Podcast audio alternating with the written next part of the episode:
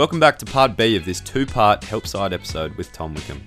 So far, TJ has taken us through the early part of his mission to play for the Kookaburras, from Alice Springs to country South Australia to Adelaide and finally to Perth. This next part is about TJ's non linear journey to where he is today, with over 50 games for Australia, a Commonwealth Games gold medal, and his newfound role in the Kookaburras. Despite his achievements to date, there was a long hiatus between donning the green and gold for the first time in 2013 and his first selection in the national squad in 2017. This is a story about resilience, determination, and unwavering focus. Please enjoy. you, you got there. You made your debut. 2013. Yeah, 2013, May the 5th. Um, funny story. So, at the time, I used to just I used to love running, and I had this run still in the same house, but actually I was next door.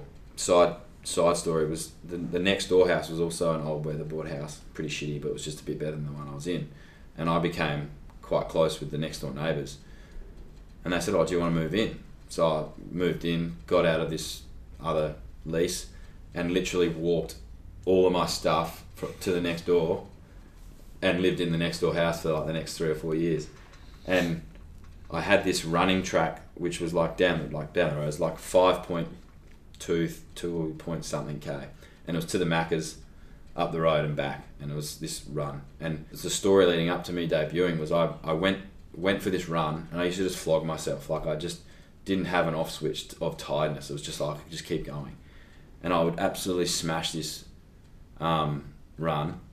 Then I went out for a bit of a ride.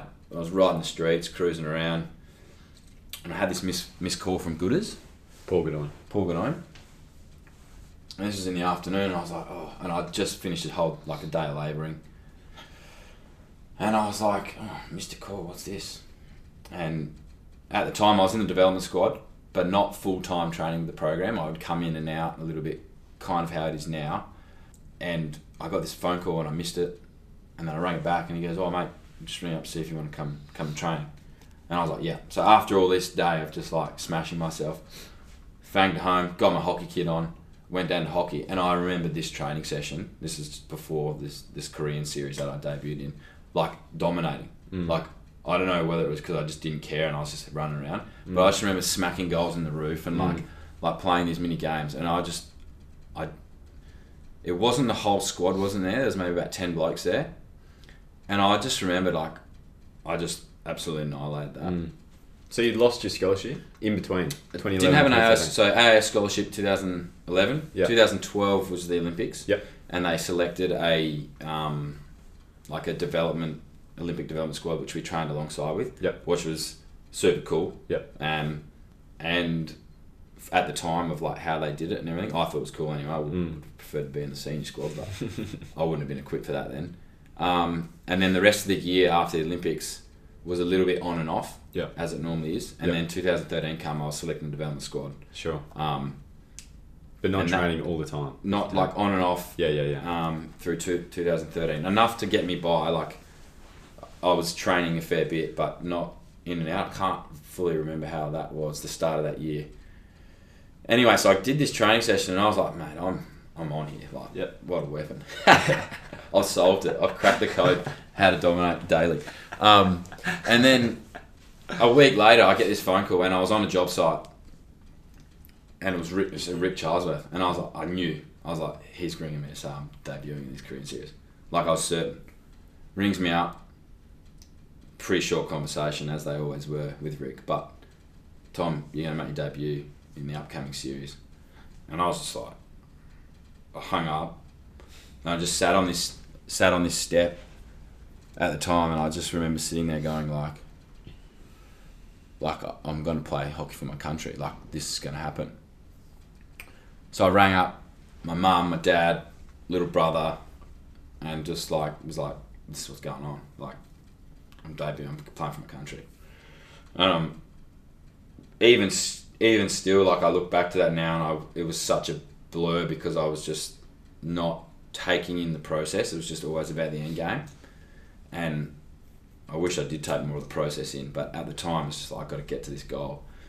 And so I made my debut, played a couple games early or mid mid 2013, and the game was a blur. I remember um, I remember wearing these Asics shoes which I'd never worn before because they hurt my feet. But I was like I'm playing for Kookaburra. It's like everyone else wearing Asics. I have to wear Asics as well. And I just remember that game, like running around with sore feet and blisters on the back of my feet, and getting like two touches, and not really kind of comprehending the process of it. But there's things I remember about it, like the build up and how excited everyone was, or standing in standing there the national anthem, listening to the national anthem for the first time, or like first time I put my shirt on. There's things like that I remember. But in terms of thinking about the game and how I was going to present, for me, and I think a lot of the environment back then with with Rick and the way that we played was just like compete and work hard and have a crack. It, it, it, well, for a young bloke coming in, that's that's how it looked like at the time. Um, so I was just like, go, just go and have a crack, work work my ring out, and just see what happens. Um, and that was my debut, and then it was over, and then kind of got through thirteen, be a little bit similar, and then um, 2014 was the when they, well, they selected the World Cup squad, and I didn't didn't get picked for that. I was just made the development squad again, and again went on in and out training here and there, playing club hockey.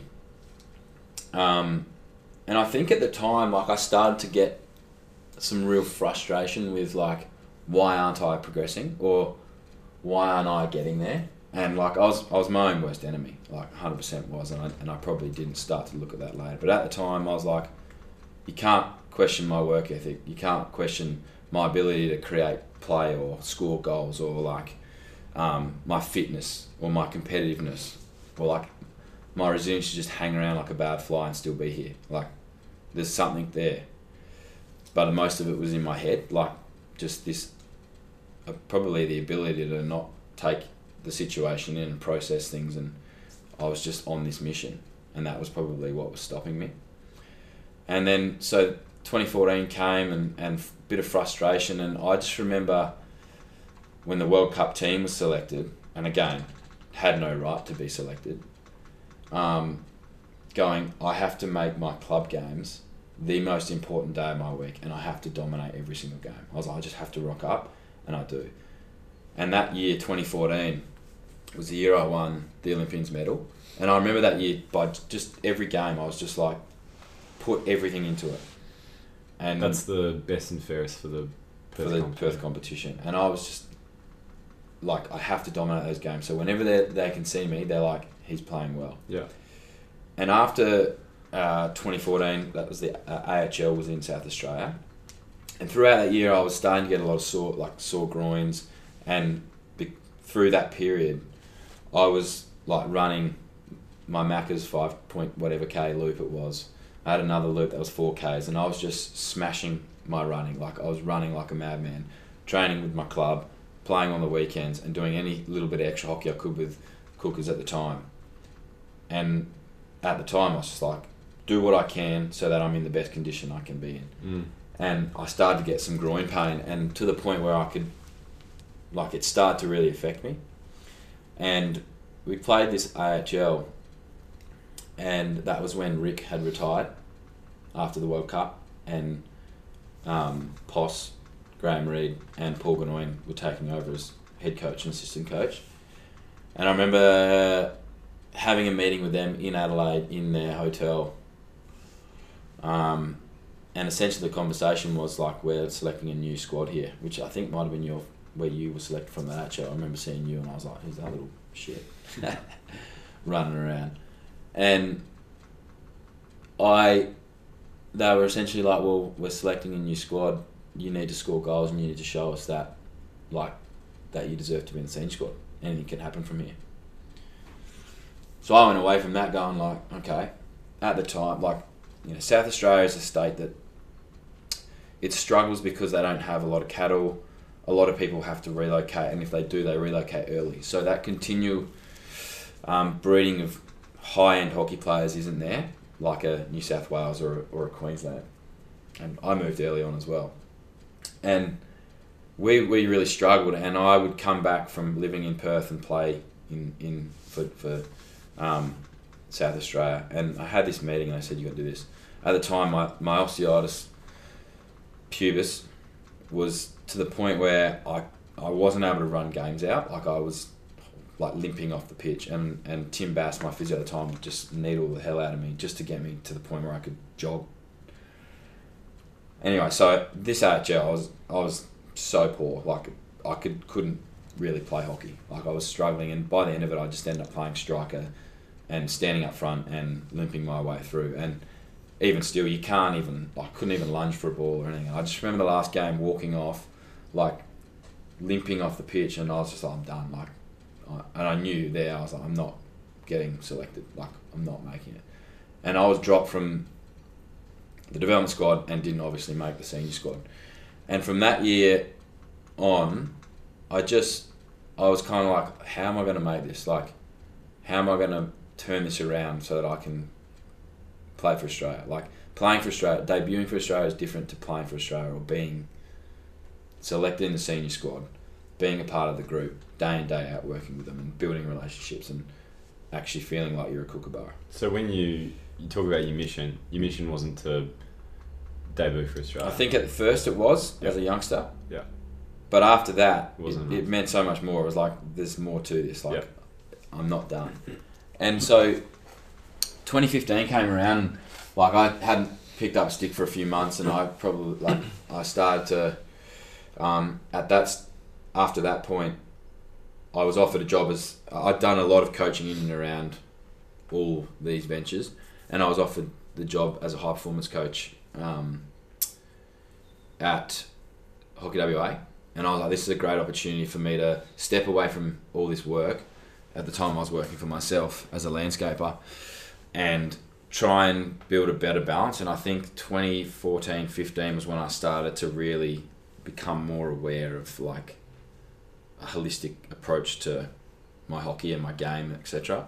And it's been a journey, but 20, 2015 came, I took the job, I closed off all of my work and shut my ABN down and went, going to focus on hockey coaching and, and trying to build this way back to getting into um, playing for Australia. And then at that time when I started coaching, I was asked if I would be interested in playing hockey for WA. And at this stage, I started to build relationships with a lot of the guys that are current Kookaburras now that play for WA or X.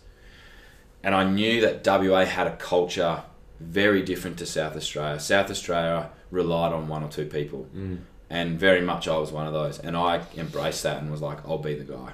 I'll be the guy that has to take the game on. When things aren't well, you can rely on me, and just keep pushing people. WA's culture is very team based. It's very about very much about um, playing your role for the team. It's not about being a superstar. It, it's about when you need to be a superstar and that opportunity's there, then fair enough. But all in all, it's about doing your job and doing your job for the team. And I knew at that point that's the change I needed because I wasn't going to go anywhere if I continued to play for South Australia. And that wasn't South Australia's fault. That was me and my makeup and, and how I was, and I needed to change. Um, so I decided that I was going to play for WA. And I know at the time, very controversial, like people were like, what are you doing, mate? Like, you think you're coming over here? And I had to really humble myself and step back and just be a soldier and and start to to learn how to fit into a team that was a bunch of mates. And I did, and I took a step back and like you know, still being one of the strong players in my position instead of trying to be this strong player that everyone relied on. So I was like, yeah, I'm gonna be a striker. I'm gonna do my job, and I'm gonna I'm gonna get after it and just just be a part of it. And I had a pretty good AHL. Selected back into, we made the final. I think we lost to Queensland three two, um, in Darwin. And um, by no means did I try and dominate or did I go out and try and be more than I had to be.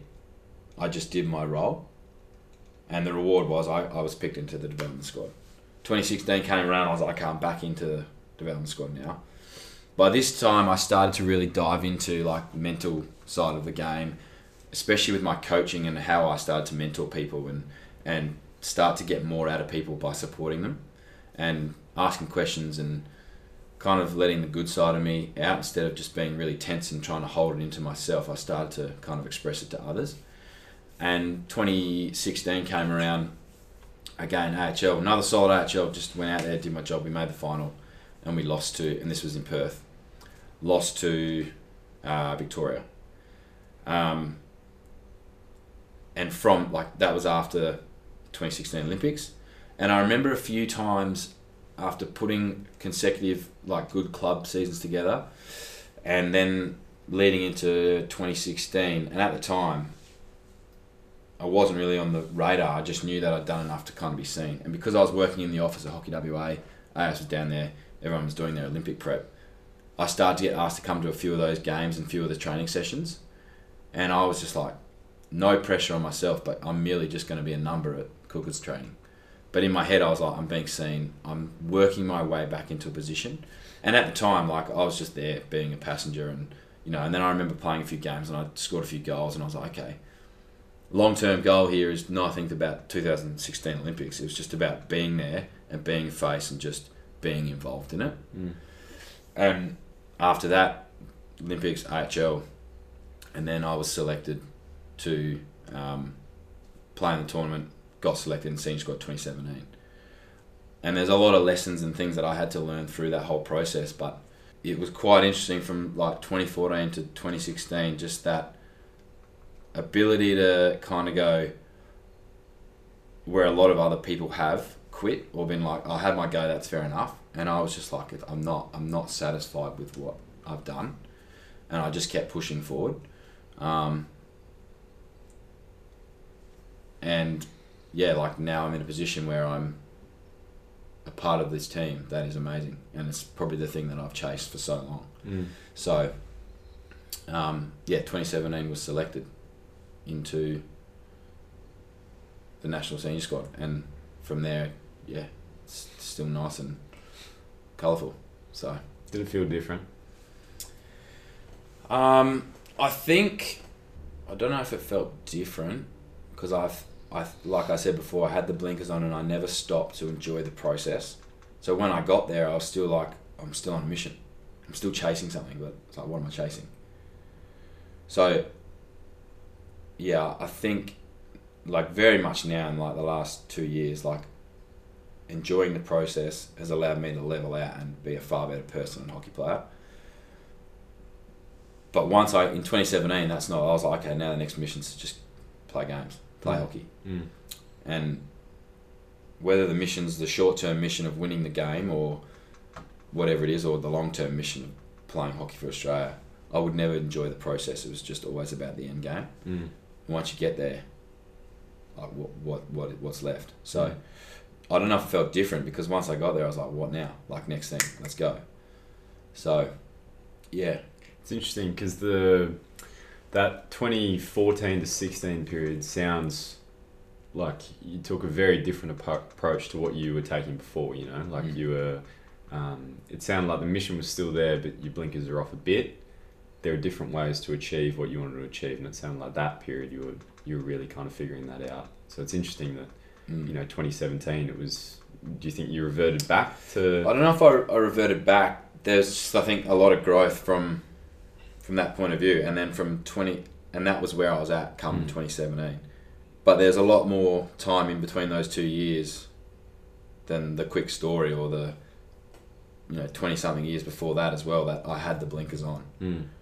and you know even once I got there, like you know 2017 to mid 2018, like that year and a half, I still really butted head in so many things Mm. before I actually just went like slow down and think about some stuff Mm. here. Um, it's it's interesting because when I was coaching, I was very good at seeing um, what a team needed or other people needed or how I could bring the best out in others. But I was never doing it for myself. I was always taking on everyone else's not problems, but um, problems that I could turn into a solution or support them or nudge out of them how to be better.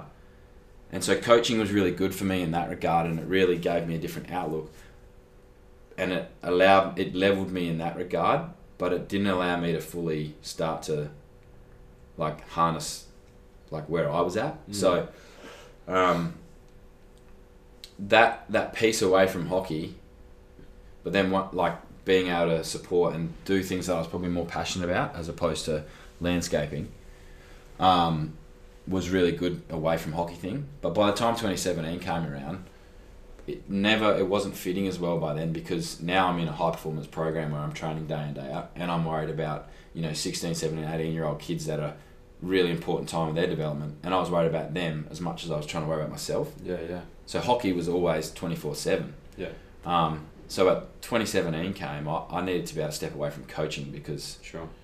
you know when I was coaching it wasn't I wasn't in a high performance program I was just pulling opportunities from every which way I could so once 2017 came around I was like I need to I need to step away from coaching and start to worry about my own hockey and that took me a long time because Mm. I still had coaching Tom the coaching hat on and you know me the player and they would butt heads a lot Mm. Um, so it took me a bit of figuring that. It took me a year and a half to even just start to comprehend that. Um, so, yeah, 2017, I think I was at the point where I need to be. But then, like, I needed further growth to Sure. start to push where I am. Sure. So, And did you learn a little bit more about your your body? You spoke about your osteitis pubis, mm. which is a horrible injury. You don't want that.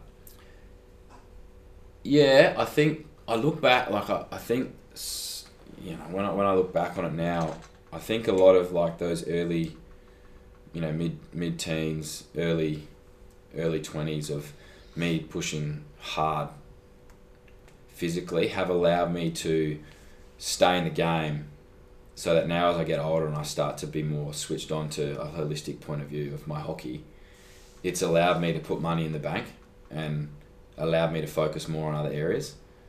Um, I never had an issue drop like or the drive to want to be fitter or better or faster or whatever I needed to be. And I think if I didn't have that piece, then like maybe I'd be paying for it now. So, you know, I was really fortunate and never got injured up until mid 2019 Mm. when I tore my calf. Before Mm. that, I didn't know really what an injury was apart from OP, Mm. and that was an overuse thing. So I was Mm. like, okay, overuse, just do less of what you're doing, and that was kind of how I looked at it. Someone gave me some exercises to do, I'd just overdo it, just to make it stronger, and all I would do would overdo it. But so I never really had to listen to my body because I was just like, go, like, have a crack, get stronger, get faster, get better. You know, started just loving going to CrossFit just because I could just smash myself and get fit, you know. And then I would start cycling, and then I'd start running, and then I'd take in hockey. And the overuse thing, I think, like, yeah, I had to step back and have a bit of a think about it.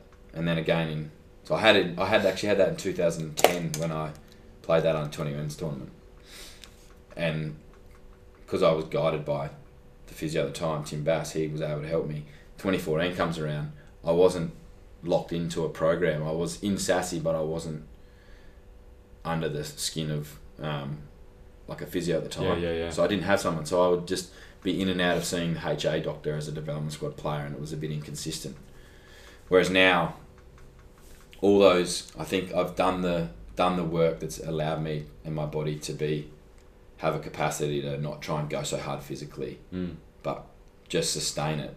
But now work more mentally or like on the technical side of the game or whatever that is. Um, so as I look at it now, I go, well, I'm glad I was wired like that because it allowed me to just put the money in the bank without really having to try. Mm. Some people hate it. Some people Yeah, yeah. aren't about fitness or don't want to be like that. Um, you know, and and as you get older, you start to learn more and more. And you know, COVID taught me that my body still doesn't react that great to just road running unless I've built up a resilience to it because we don't do that.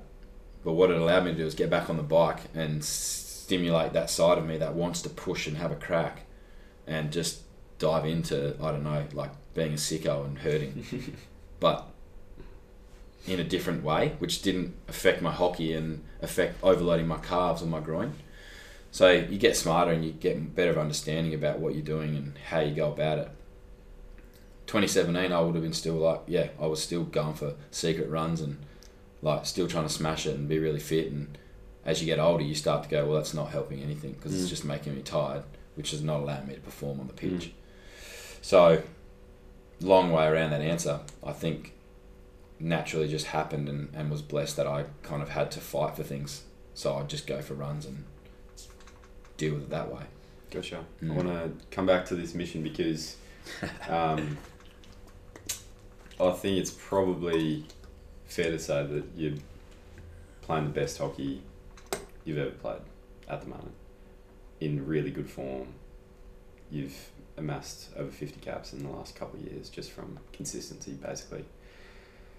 How's that mission changed? And do you do you think that it's contributed to this uptick in form? Would you say you are playing better? Do you, do you Yeah, absolutely. And yeah, I appreciate that. Um, you also get a, I think, just on that, you you know when you're when you're playing well. You know when you're playing well. You know when you're not. You know when you're in and around it. Mm. Um, and that forms came in and around where I had to really start to think about things. And I share this story because I think this was the biggest ever. Again, the stars aligned, or the world, or the I got told this saying: the universe gives you what you need at the right time, or when you need it. And I needed this kick up the bum, but no one's ever questioned my ability to work or be resilient and just keep going. Mm. No one's ever really questioned and when you get to know me. I'm sure from the outside, people are like, God, he's intense and like he's just like he's on and he's about himself. But once you get to know me, it's very much about like just wanting to do the best for everyone. As I got older, it's very much early days. It was like, not everyone can play for Australia, so I'll be that guy. As I started to get older, I started to look at it like, this is our mission. This is what we're doing: winning a tournament, winning a game. What our game plan is.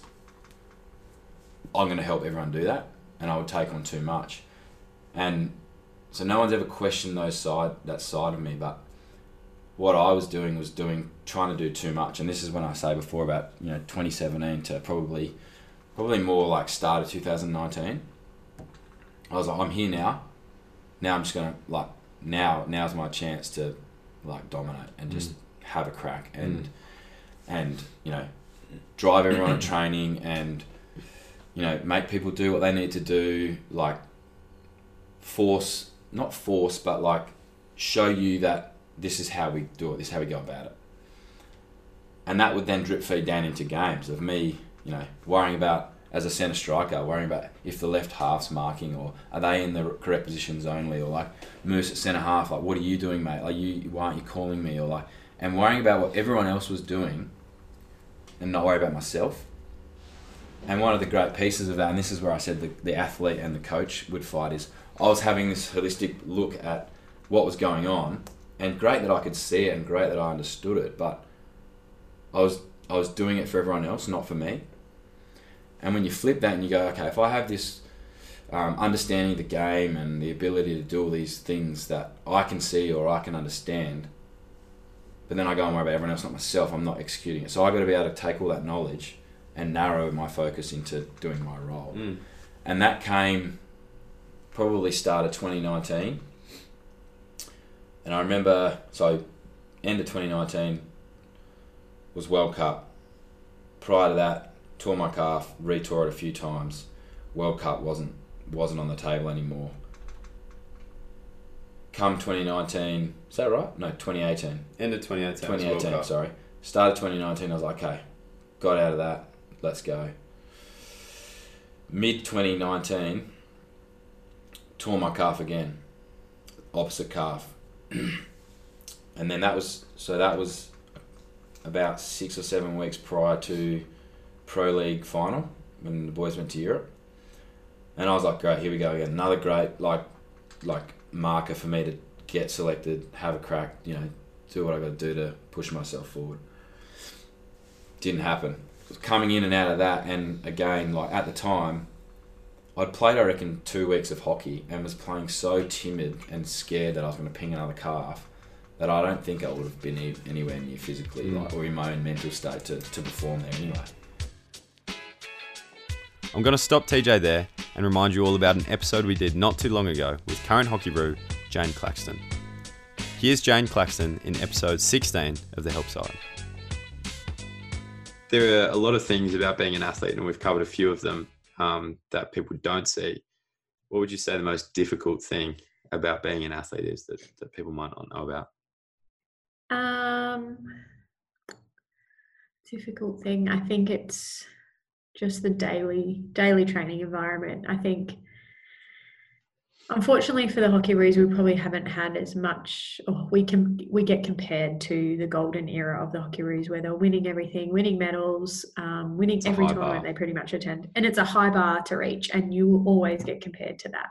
And for some, and I think also like whenever you're looking back on something, the bar just keeps rising, and so I don't think we'll ever meet the bar um, because people just keep extending it, and suddenly they're like superheroes and you can never obtain it. So, um, by that aspect, I don't think um, we'll ever reach the end goal. But definitely, I think in the, um, this recent, especially my involvement in the program, we probably have underperformed. But like, I don't think people see the daily training toll and how much effort and time you put into it. And then you go away from a tournament and you lose a few games, and then suddenly you're in the bottom five, and people go, um, are wanting wanting heads on the chopping block saying, oh, the coach isn't doing their job, this person shouldn't be in the team, and having their opinion on selection. But what they don't understand is actually like those girls are the best in the squad. But yeah, we we went away and we didn't perform, but damn, we put in a lot of effort on the daily daily training environment. So I think it's that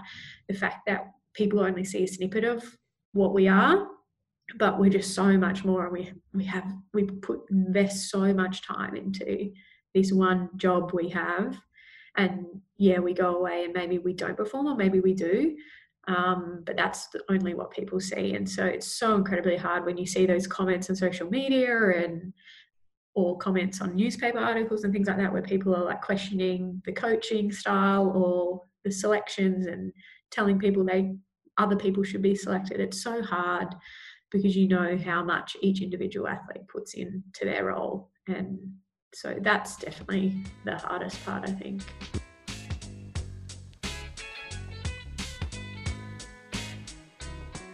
Plenty of that and more in episode 16 of The Help Side with Jane Claxton. But now, let's get back to TJ. Then we went away to Tokyo and we had that couple of weeks. And I got back from that, and Brian Fitzpatrick, who's our, our culture coach, I had a, a couple of weeks before that, I had a conversation with um, Batchy and, and Potsy.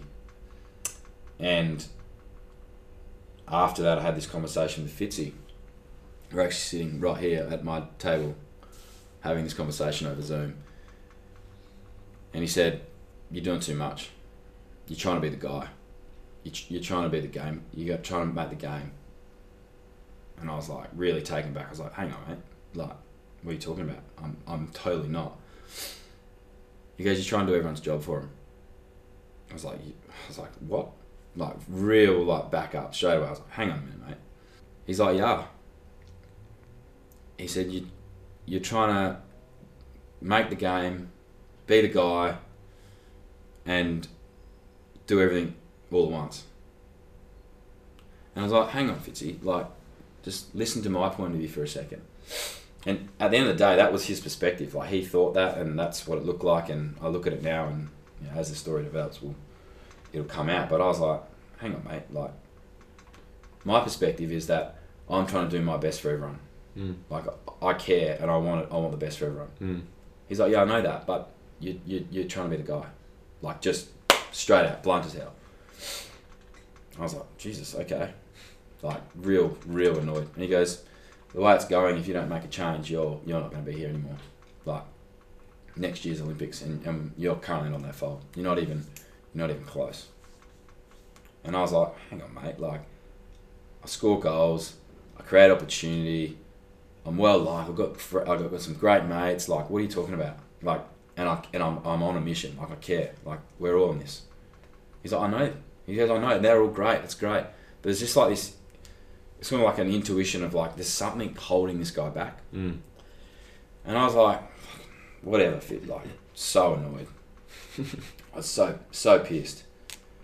And I hung up from that phone. I, I, I rang up Candice, my partner, and I was like, "Have a go at this." Like I was fucking fuming. Man. I was like, "How dare you tell me that I'm doing too much when like I care, like Mm. I care, and you're telling me I." Anyway, and I sat on a few days, and I was like, "Oh man, like I don't know." It, kind of all just clicked, or like I think of it as like you know when your parents say something, or your old man says like, "Mate," and then when you're older, you understand. It's like you're only ready to learn something when you're ready to learn it, Yeah. and it clicked. And this was like, it all just happened at once. And it was this was the moment where I was like, I, I need to step back and just start to worry about myself more, or, or, or maybe care more about myself. Like I was, it seemed like I cared about myself, but it was more that I cared about everyone else that I was become so uptight and frustrated that it's like, why isn't everyone else getting on board here? And so I started to like, I, I really started to go like, what what do I like? What do I need to do? Like, um, Fitzy calls it like he, he calls these three three things as what you are. You're either a game breaker, so someone that can break the game open and and create something. Mm. Be like you with your speed, your ability to break a line.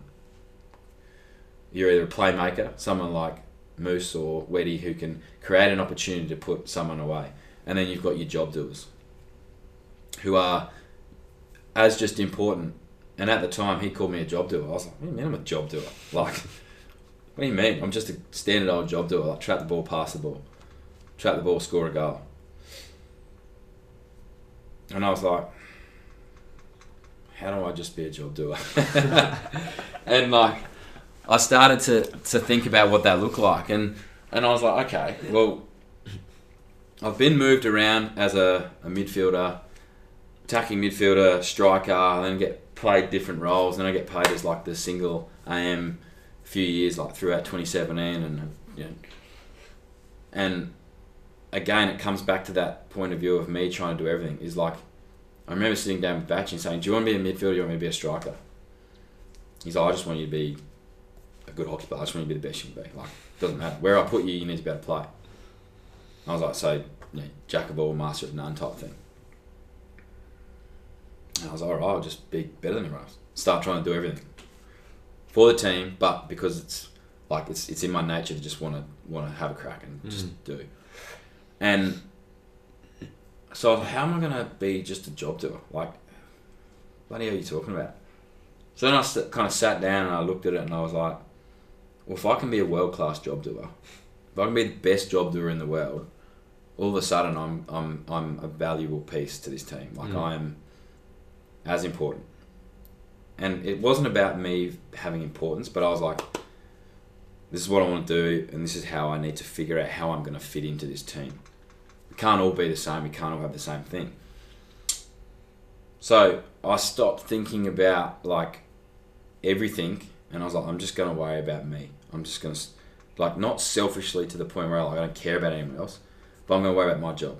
It's not my job to run back if Tom Craig doesn't run back Mm. and I run back for him, and then he's out the back and he scores the goal, and Tom looks like. My job is to do my job. Mm. I'll do my job really well.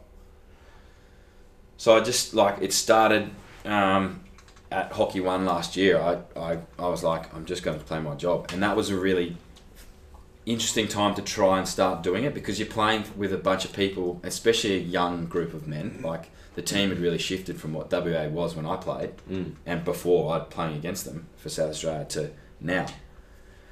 How was I going to do my job? So I was playing up front in a in, in absolutely a weaker team. We've got a younger. How am I going to get the ball to do what I need to do? How am I going to score goals or create opportunity or do these things? And I had to just keep checking myself and go, just do your job. So when the ball comes, do what you need to do with it. It doesn't mean when the ball comes, I have to comb through people score the goals because we're down two one. Mm. It just means whatever I need to do at that moment, make the right decision. If that is have a crack, have a crack. If it's pass the ball back, if it's whatever it is, just do your job. And so I just kept saying this over and over, saying, do your job, do your job, do your job. And throughout that tournament, there are little moments like where you, you go for a little solo, or you want to have a bit of a, you want to have a bit of a tickle, and everyone and, it happens. And sometimes you need that, and and that's that piece of you, that game break, or that um, feeling, or the intuition side of you where it says like, this is what I need to do. Mm. Um, and so I was like, I'm just going to do my job. Just just keep doing my job. Then Oceania came around. I was just keep doing my job, just keep doing my job. 2020 comes around, and I'd written down three things that I wanted to work on, and one of them was just my mindset and be world class at doing my job. Mm. Like, don't get caught up in doing everything else. And then I was, and then as it starts to develop, you go, okay, how do you do your job, but then use all those things that you see that I used to just try and get people to do. So, for instance, we score a goal, we run back to halfway line, and often our centre half or someone free defender will call kind of what we're doing. Instead of me running back from halfway line, going, oh, boys, yeah, full press, yeah, let's do this, we're having a crack. Instead, it would be like, run back, Moose, what are we doing? So that's triggering him to do his job. Yeah. And then I just forget it. Yeah. So it's way more clean, it's way more defined, and I just think, well, what's how can I help our leader do what he does? Well, it allows me to use my brain and the things that maybe he's like in at the time not thinking of. Mm. I say, Weddy, centre half. Weddy, what are we doing? We full press or we out? Yeah, we're full press. Great. Now I know as a centre striker, all I have to do is my job, which Mm. is what I do. Mm. I don't have to be focused about over my right shoulder. I just got to be focused about. I'm the highest person on the pitch. I need to be focused about what I'm doing. I'm doing my job. So I just keep. I come back to just do my job and do my job really well. And from that, now I'm starting to become a valuable piece because I execute. I'm not thinking about I have to make this trap. I'm not thinking about like everything else. Mm. And now when I'm playing hockey, I literally just I don't write down and make my traps today or get in dangerous goal scoring position to do this. I know because I can see the game Mm. that I'm going to do that. Mm. What I now just say to myself is take a breath, relax your shoulders, like just relax because it just takes me out of the game and it allows me to take in information and the information that I've given myself will allow me to just play hockey and do my decision. Mm. I don't need to learn how to trap. I don't need to learn how to do this or have a goal shot. If I give myself the right information, I'll make the right decision. If you flip that, when I'm talking about someone else getting to the far post and you get here and we swing the ball around the back so I can get the ball this, I ain't thinking about, I'm not taking in knowledge, I'm just taking in and commentating the game. Mm. So great that I know all that, but how do I use it for me? And so that last year and a half has been a real journey on how I just do my job. And if that's what it is, if it's me just being a world class job doer, I'm just as important as the world class game breaker Mm. and you know the playmaker Mm. because their job is to do what they need to do. Mm. If Weddy tried to be a job doer, we wouldn't get his ability to be short and nifty and Mm. in and around the pitch to then put someone away. If you tried to just be a trap, trap bang or present, it wouldn't work for you. So how do how do you become the best at what you do? And I've just totally shifted my thinking about that from day in day out training, and just flip my mindset to just take a breath, relax, and what will be will be. Mm. And the last year, like like I said, you're only ready to learn it when you're ready to learn it. Last two years, just been just do your job, Tom. Mm. That's brilliant. I think, yeah, elite sport is just a it's a fascinating environment really because you were 29 when you took on that lesson. 28. Yep, yep, early twenty nine. Yep. Unbelievable. Been in elite sport your entire life. Yeah. At 29, and as I said, like it's the benefits are there for all to see. I want to um just move on.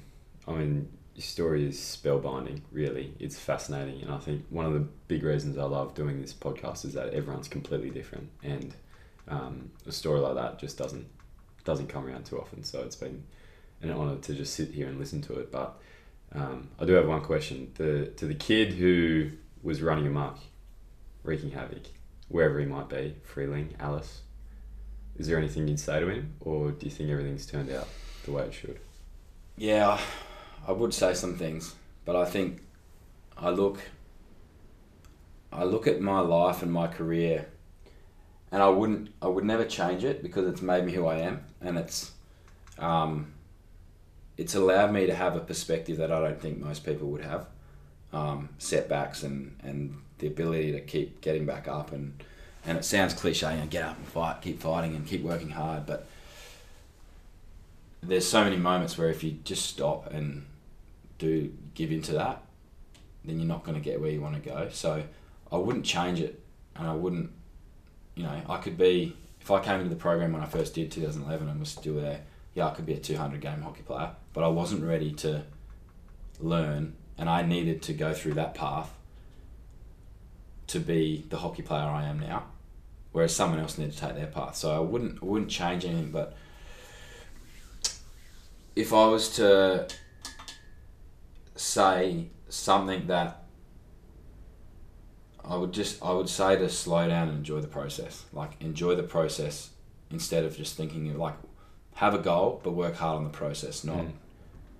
not the not the end game because you need that end game that's going to drive you and push you. But if you don't take in how you get there and respect it and enjoy it, like you've really done it for nothing. Mm. Um, let's let's say, for instance, like the highest achievement that you could do, you get there and you do it, and you look back and you're like, I hated that. And there's so many people that say that, versus being able to sit back and take in those lessons and, and live it and learn it and everything that's crazy and mad about your life. That's that's the true piece that you need to be happy with because the t- life goes on. Mm. So yeah, enjoy the process and not get so caught up on the end game. We usually finish this um, show with a couple of quick questions. I know you're a, you're a listener, so you'd know that. Absolutely. but um, just before I do, speaking of top of trade, if I can just say, um, I think the most beautiful thing about our chat in the last hour and a half and where you've been and where you are now is the fact that for the first hour, you spoke about my mission. And then as soon as it came to 2017, 18, 19, 20, it was about our mission and what we're trying to do. And I think that just encapsulates you as a teammate. And we love that and respect it. Anyway, we'll move on. Quick questions. Best player you've ever played with? I knew you were going to ask me this. you prepared. it's quite, quite. I think, and obviously, as you would have figured out by now, I never just get straight to the point. I like to dance around it. Um, This is quick. I would say Ed Eddie Ockenden. Um, his ability to just be many things is quite incredible. His longevity, um, his ability to play multiple positions. I think his well-roundedness, his ability to lead quietly. Um, him as a person, like that, he's he's a well-rounded person, and um, sometimes you could go without even noticing him again, but then other days you're like, well, where did that come from? Mm. And we see that every day at training. Mm. So, best player I've ever played with. The interesting thing when I was thinking about when you were talking about the three roles game breaker, um, game playmaker. Just all of them. yeah. As I was, I was like, Yeah, Fitzy, why can't I be all of them? where would he fit in? And Yeah, he's- like, he's just all whatever, whatever. That's what makes him so special, right? I agree. Best player you ever played against? Yeah. Again, quite an interesting career of many different things. Um, I can't say it, so. You can't. I think recent terms internationally, and I don't think, uh, I'd say probably Arthur Van Doren. I think as a someone in the last probably year or two, he's he's definitely figured out how to do his trade and, and have his impact on the game. But I would still say I've faced far more far harder defenders. Like I don't come up against him one on one because he's Mm. often playing free. He's a, like more with his on ball, his Mm. ability to do things. Um, but yeah, I mean, it's hard when you say play with and against because like Played with a lot of people. there's a, there's a, some amazing hockey players that like I think that playing like for South Australia against like someone like Fergus Kavanagh or Mm. Ed, Mm. um, you know, there's some there's some amazing defenders that I've had. Try Swanee, like he's a whole other package in his own. He's different. He's small, so he does things differently. Mm. There's some amazing defenders that you come up against that you go, how am I going to tackle this puzzle? so, yeah, There's a few. tough question. What about toughest competitor? Like you played striker for a, a large portion of your career, and like back in the day, Australia was very much a man-to-man physical confrontation, especially domestically. But there are other countries who play that style as well. Is there one person in particular who's been marked by, and it was a battle? This I'm going to totally flip this on its head. This I would say probably from a, a club perspective, and I say this because cl- club is a lot harder to. You, you often find yourself being tagged in club games, Mm. And when you do that at an international level, you just get chopped up because Mm. everyone is you play together every day. You, things change, and, Mm. but I'd say some of my best battles, and he's going to froth this, would be probably Bryn Best. Like playing one on one against him against Wasps, is it's quite clear that his job is to just make my life hell. Mm. Like they'll have the ball, and he will just push and shove and stop my run, and and like I said, at a club level, that works really well because you can't connect as well as what you would internationally. And he, I, I would say in the recent few years, some of the hardest battles I've had, or less least impact on games, would be against Wasps from Bryn. Brilliant. That's a good answer. Look him up if anyone knows him. Um, and last last question. Um, you speak about the interesting thing is that um, Moritz Fürste in his episode he spoke about the importance of having a fire within you all the time, and I think um, yeah, if I think about you, I would say that that's that's always present and, and speaking putting words to that your mission, our mission, etc. It makes a lot of sense. But um, what would you say to someone who's struggling to find that that fire or had it once? but no longer or is in a lull because COVID can be a tricky time. You know, like you're in a you're in a rhythm, you're in a routine, you've got drive. All of a sudden, for a lot of people, that was taken away from them. But how do you keep your fire burning? What would you say to someone to ignite their fire or reignite their fire? Um, I suppose I like we whatever it is, it could be big or small, but for me, like we are in such a privileged position. I'm in such a privileged position, and if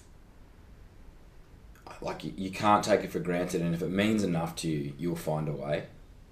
And I think of like I think of even the last ten years of my hockey career being at this level.